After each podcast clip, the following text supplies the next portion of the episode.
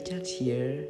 Di sini aku mau bilang dulu sama kalian kalau aku juga bakal bacain novel di podcast ini kan. Jadi aku mau beda-bedain tiap seriesnya. Aku bakal buat series life story and judul-judul novel yang akan aku bacain nantinya. So, langsung aja aku bakal mulai my first episode of a life story and also my first episode of podcasting. Yay! Aku bakal bahas kenapa aku ambil nursing di Malaysia. Cause banyak nih yang tanya sama aku waktu aku kasih tahu jurusan kuliah aku. Hah? Nursing? Nanggung amat sih. Nggak sekalian dokter aja. Kamu cowok loh kok mau sih ambil nursing? Nah aku bakal jawab semuanya di podcast ini oke? Okay? first question and kebanyakan orang masih awam soal nursing. Karena orang Indo kan taunya keperawatan ya. So oke okay lah kalau mereka have no idea about nursing. Nursing itu sama aja dengan keperawatan gengs. Kenapa sih seorang Richard bisa ambil keperawatan? Aku bakal cerita dulu tentang my dream or cita-cita yang aku udah putusin untuk ambil bidang itu sejak SD. Kebanyakan anak-anak kan punya cita-cita or dream yang berubah-ubah lah ya. Waktu SD bilang, aku mau jadi dokter. SMP bilang, eh enak juga ya jadi pengusaha. Aku mau ah jadi pengusaha. Dan SMA nanti ganti lagi. Bahkan ada juga yang kuliah akhirnya belum tahu mereka mau ambil jurusan apa kalau aku itu udah fix dari kecil mau ambil bidang medical, medis. Jadi tiap ditanya orang, aku pasti jawab mau jadi dokter. Sampai SMA pun aku masih yakin kalau aku mau ambil dokter. Terus satu hari yang mengubah pemikiranku. Papi aku itu ajak ngobrol lah gitu, ngobrol kayak santai gitu. Basa basi dulu, terus tiba-tiba dia tanya, kamu yakin mau ambil kedokteran? Aku jawab aja, yakinlah. Papi kan tahu sendiri aku dari kecil pengen jadi dokter. Terus papi aku tuh diem lama gitu. Aku juga kayak, oke okay lah main HP aja gitu kan. Tiba-tiba dia tanya lagi, kamu kuat sekolah terus? Dan karena aku bisa dibilang cukup niat buat sekolah, aku bilang aja, loh aku kuat-kuat aja kok aku loh suka sekolah. Terus dia bilang lagi, soalnya dokter itu lama loh, tapi bukannya sok tahu. Karena memang Cik Caca aja, Cik Caca itu sepupuku gengs yang kuliah kedokteran gigi. Sekolah selama itu belum dapat izin kerja. Apalagi kalau kamu mau ambil kedokteran, papi maunya kamu ambil sampai S2 minimal aku dibilang gitu sama papi aku dan ya bagiku nggak terlalu masalah karena emang aku itu pengen sekolah setinggi tingginya yang papi aku takutin itu kalau sekolah lama-lama akunya bosan apa enggak? Malah nanti berhenti di tengah jalan atau enggak malah uring-uringan buat sekolah. Who kan? Memang kita di awal bilang ya aku kuat. Tapi kan nggak tahu waktu setelah kita menjalani kita bakal bilang kayak gitu lagi atau enggak di titik itu aku juga jadi mikir kan. Padahal waktu itu udah kelas 12 awal gitu. Memang ada benernya sih apa yang dibilang papi aku. Dan di saat itu aku belum mikir mau kuliah di luar negeri. Pikiranku masih kuliah di Indonesia gitu loh. Saat itu aku benar-benar bimbang bingung meyakinkan diri terus. Tapi juga ada sisi di hatiku yang bilang, iya kalau kamu bisa, kalau enggak. Padahal waktu kan juga terus jalan. Mau nggak mau aku harus secepatnya mutusin kan, tetap jadi ambil kedokteran or lainnya. Waktu itu aku bener-bener desperate banget. Aku berdoa sama Tuhan. Aku bilang gini, Tuhan, kiranya Engkau tahu apa yang terbaik buat Richard. Tempatkanlah Richard di situ entah mengapa beberapa hari setelah aku berdoa gitu selalu dapat satu ayat aku bacain ya Amsal 3 ayat 5 sampai 6 yang bunyinya percayalah kepada Tuhan dengan segenap hatimu dan janganlah bersandar kepada pengertianmu sendiri.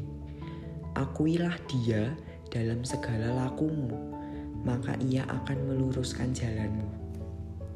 Aku bertanya-tanya dong, kenapa aku dapat ayat ini terus? E, sengaja maupun nggak sengaja, di gereja dengar khotbah yang ambil ayat ini.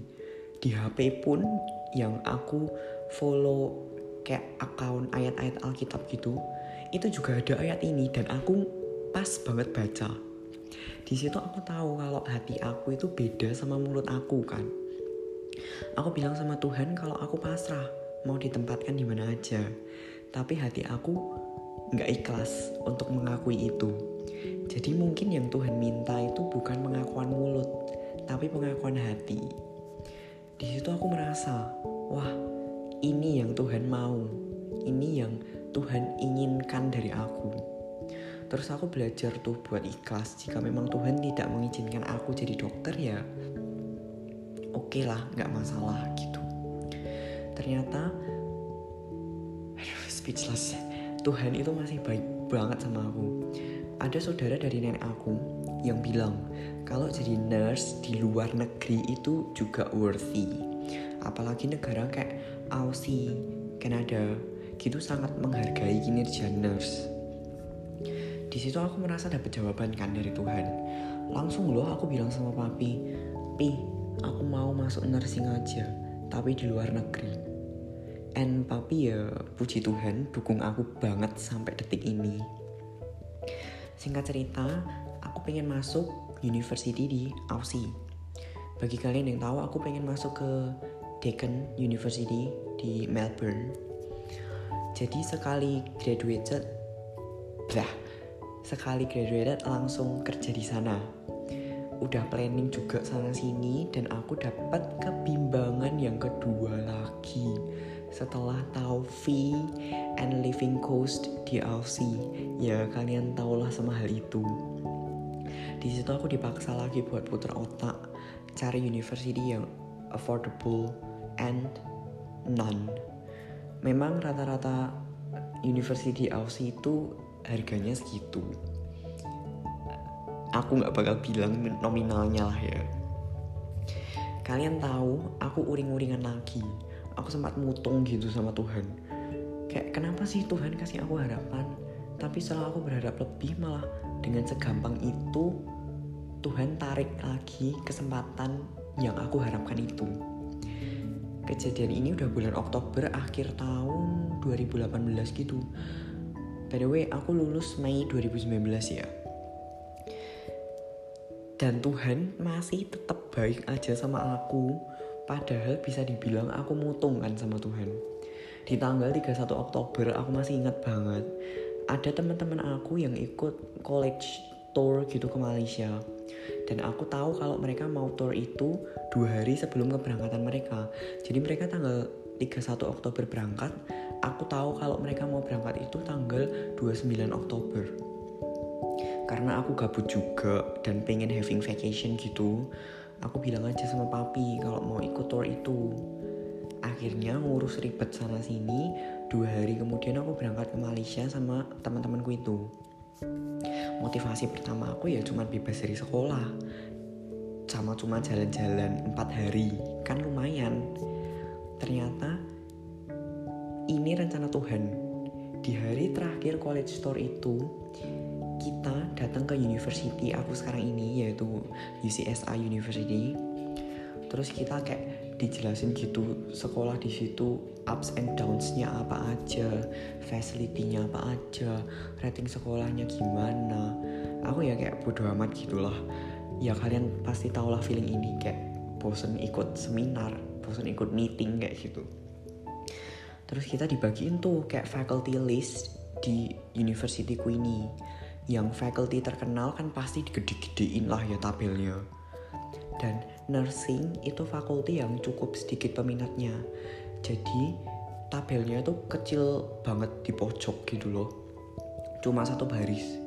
Dan miraculously mata aku langsung lihat pojok bawah tulisan Bachelor of Nursing dengan harga yang sangat sangat sangat affordable dibandingkan di Aussie. Pulang dari situ, aku sampai hotel langsung telepon papi. Aku bilang pi fix aku mau kuliah di Malaysia. Ada nursing di sini. Aku jelasin semua ke papi. Harga-harganya living cost semuanya lah pokoknya. Dan papi aku sangat mendukung juga. Jadi aku bilang sama agen yang ngadain tour itu kalau aku mau masuk nursing di UCSI itu. Setelah itu bulan-bulan berikutnya ngurus-ngurus berkas, dokumen-dokumen, and here I am jadi student nurse di Malaysia and of course I enjoy it. Aku berterima kasih banget nih sama Tuhan waktu itu karena udah secara pasti menuntun aku ke jalan yang lebih baik. Tapi enggak menolak keinginanku buat masuk bidang yang aku ingini, which is medical. Memang Tuhan itu baik banget, gak bisa diungkapin pakai kata-kata.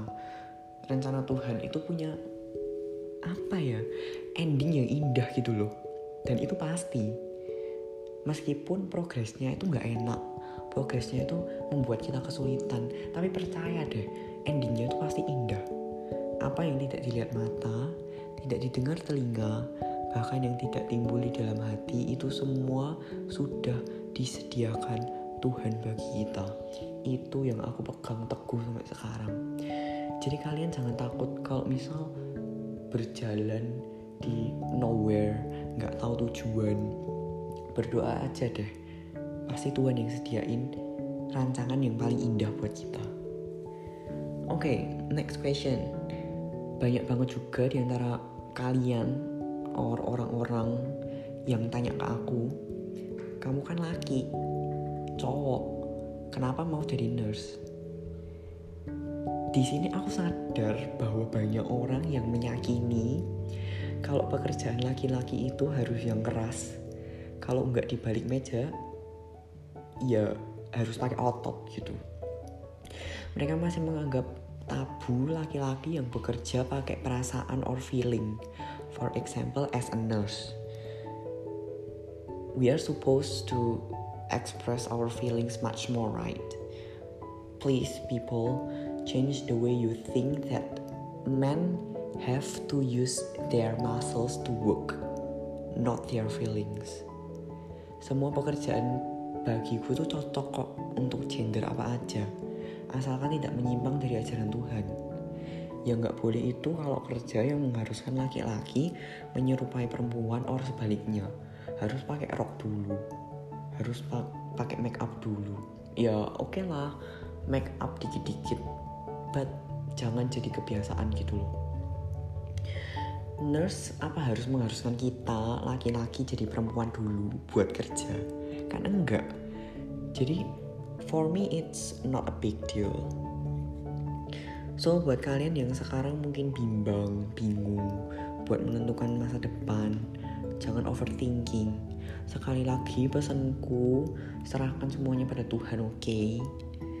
And finally this the end of my first episode of podcasting makasih udah dengerin ocehanku yang panjang dan lebar sama dengan luas ini. Semoga kalian betah dengerin podcast aku yang lain setelah ini ya. Oke. Okay. Mungkin nanti ke depannya aku bakal ajak temen aku juga buat masuk ke podcastku. And reminder for you guys, semua cerita yang aku ceritain tadi itu sesuai point of view aku ya.